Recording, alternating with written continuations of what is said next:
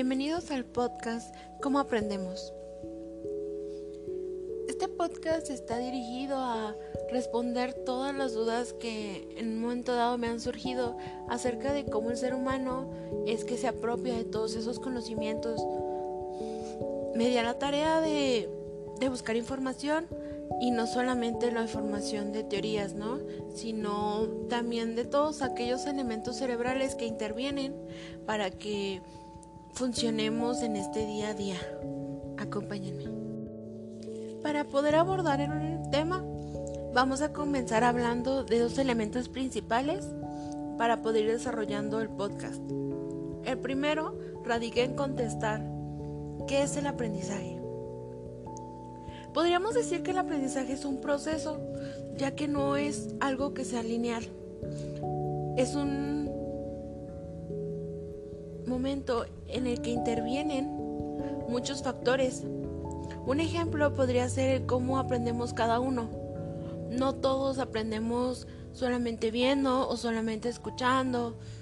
Hay una diversidad de formas de aprendizaje que podemos distinguir, ¿no? Pero, volviendo a definir qué es el aprendizaje, podríamos decir que es un proceso por el cual se adquiere o modifica información o conductas, ya que no solamente el aprendizaje se refiere a elementos de la escuela como el sumar, dividir, eh, la sílaba tónica, sino también elementos de nuestra propia conducta que vamos adquiriendo. Podríamos, esta duda que me surgió a mí en clases en la universidad alguna vez fue ¿por qué le tenemos miedo a lo que nos da miedo, no? Hay algunas personas que que este miedo que tienen, digamos, a las arañas es porque de niños vieron cómo sus mamás las picó una araña, ¿no? Entonces, la conducta o este sentimiento de miedo también es un aprendizaje. Bueno, ahora, desde que somos pequeños aprendemos de nuestro medio, como ya decía, de, de los miedos.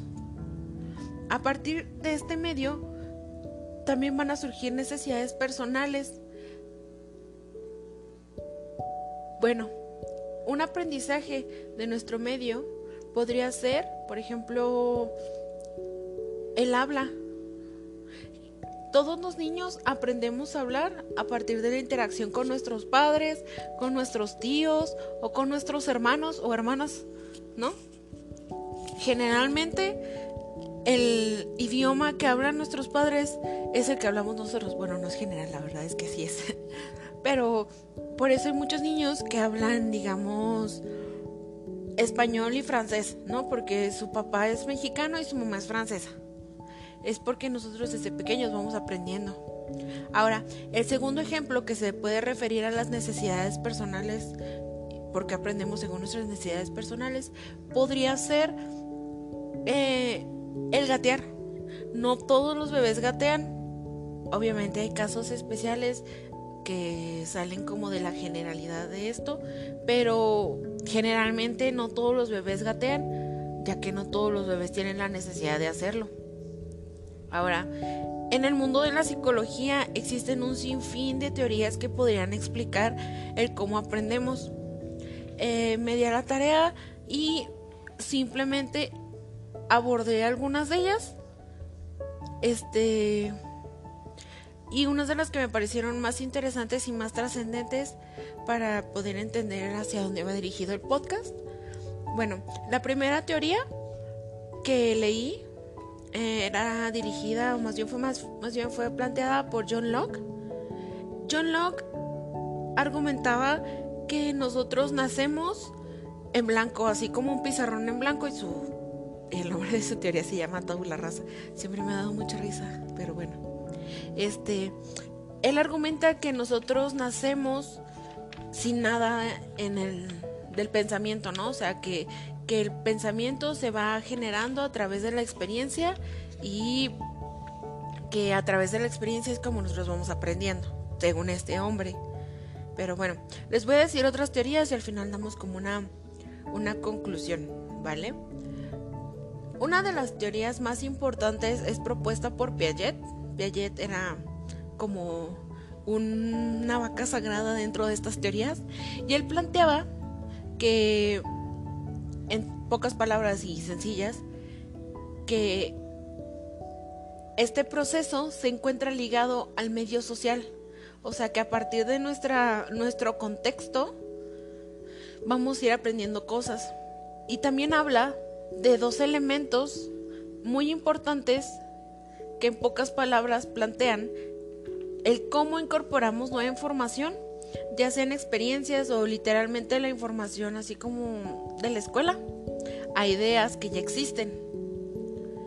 O sea, Piaget plantea desde que somos niños estamos asimilando información y desde ese entonces vamos haciendo ajustes y añadiendo información o moviéndola. Yo entendí esta teoría como si nuestro cerebro o donde se guardan toda la información, porque también nos llevamos a lo cerebral, este va a ir en, en grandes archiveros, así como los que tienen las oficinas, y va a haber cuartos entonces en cada cuarto va a ir un sinfín de archiveros, ¿no? Digamos que la primera puerta habla acerca de familia. Cuando somos niños apenas vamos entendiendo cuál es la definición de mamá, papá o hermano, dependiendo de la familia que tengamos, ¿no? Entonces, mientras vamos creciendo, a esa puerta con esos archiveros se van a ir agregando diferentes nombres, ya digamos abuelos, después tías, tíos, primos, primas y así un sí así así se va a ir siguiendo con la lista de familiares, puede llegar hasta amigos, ¿no? Pero el chiste es que Piaget hablaba de que como yo lo expliqué como archiveros, él lo explica como mapas mentales, ¿no? Entonces, en este caso, el título del mapa mental es familia y se derivan mamá y papá. Y luego de mamá y papá, es papá de papá, que sería abuelo, o mamá de papá, que sería abuela. Y conforme el niño o la niña vaya aprendiendo estos elementos, es como va a ir añadiendo estos ejemplos, por ejemplo, tía, tío, abuelo, ¿no? Por ejemplo, también en este ejemplo de, de mover la información, puede ser que a veces los niños chiquitos les dicen a todos los hombres papá, porque asocian a que un hombre se le dice papá. Entonces, conforme va creciendo, va reestructurando este, este conocimiento hasta ponerlo en otro lado, ¿no? Hombre eh, no es papá. Mi papá es un hombre, pero no significa que todos los hombres sean mi papá, ¿no? Ahora, también hay otra teoría que habla acerca del aprendizaje por descubrimiento. Esta teoría habla acerca de que los individuos tienen que estar interactuando constantemente con estas situaciones, información, para poder ir aprendiendo y poder ir generando estos mapas o poder ir que vayan existiendo estos grandes archiveros, ¿no? Otro teórico habla acerca de que aprender es comprender y a pesar de que este teórico que se llama Auswell habla acerca de la memoria a largo plazo, no plantea nada que tenga que ver como algo cerebral. Simplemente dice que la persona que o la persona que está aprendiendo debe tener la motivación para querer aprender y que ese aprendizaje o la información que te están brindando tiene que estar ordenada y tiene que tener como un contexto para que la persona que la vaya a leer o que la vaya a, solicitar sepa de qué se está hablando. Se puede decir que, por ejemplo, si nosotros estamos hablando de en, en matemáticas, que estamos hablando de suma y resta y el libro empieza con multiplicación y división, pues obviamente no se va a entender porque no tiene una secuencia. A eso se refiere como en el sentido de, que la información tiene que estar ordenada. Ahora, hay otro teórico que se llama Bandura y este otro amigo me gusta mucho su, su enfoque ya que él planteaba de que aprendemos a partir de la interacción y la imitación.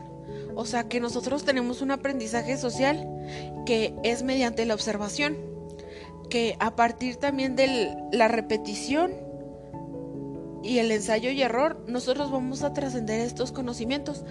A mí se me hizo muy interesante porque este amigo, Bandura hizo un, un experimento con niños.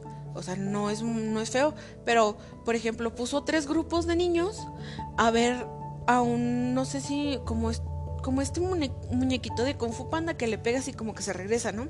Entonces, el primer grupo de niños vio ese muñeco que era golpeado por un, un adulto con cosas, ¿no? Y les gritaba groserías.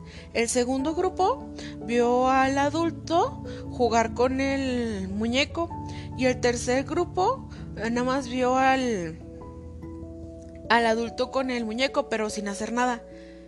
El resultado fue que el primer grupo de niños que vio al adulto golpear al, al muñeco fueron muchísimo más agresivos y añadieron más groserías a lo que le decían al muñeco. O sea, se dobló la violencia en los niños. El tercer grupo jugó súper bien con el muñeco y realmente no pasó nada. Y el tercer grupo pues no pasó a mayores porque realmente como no vieron al adulto interactuar con el muñeco, ellos hacían lo que creían que era que se debía hacer y a veces tocaban el muñeco, pero a veces jugaban ellos, pero realmente eso no arrojó muchos resultados. Entonces, este a mí se me hizo muy importante ese experimento porque realmente valida que los niños o que más bien todos aprendemos a partir de la observación. Y ahora vamos a hablar de las conclusiones. Bueno, podemos concluir que a partir de todas estas teorías propuestas, el ser humano aprende tanto por observación y de su contexto. Porque si nosotros fuéramos como niños de la selva, como Mowgli, que, que vivió solo sin interacción humana, no aprenderíamos a hablar también aprendemos que es muy importante lo que los niños ven desde chiquitos, ya que eso trasciende muchísimo en todos los esquemas que ellos mismos se hacen para poder construir su día a día. Y tercero, que si tú no tienes una disposición a aprender, o a los contenidos o lo que estés viendo, los contenidos no van a llegar a la memoria a largo plazo. Y bueno, en el próximo podcast vamos a tratar de ver también estas mismas teorías, pero aplicadas a cómo el cerebro las vive. Y bueno, espero les haya gustado y si tienen alguna duda, les mando el correo para que me estén mandando sus dudas y contestarlas al final del podcast. Gracias.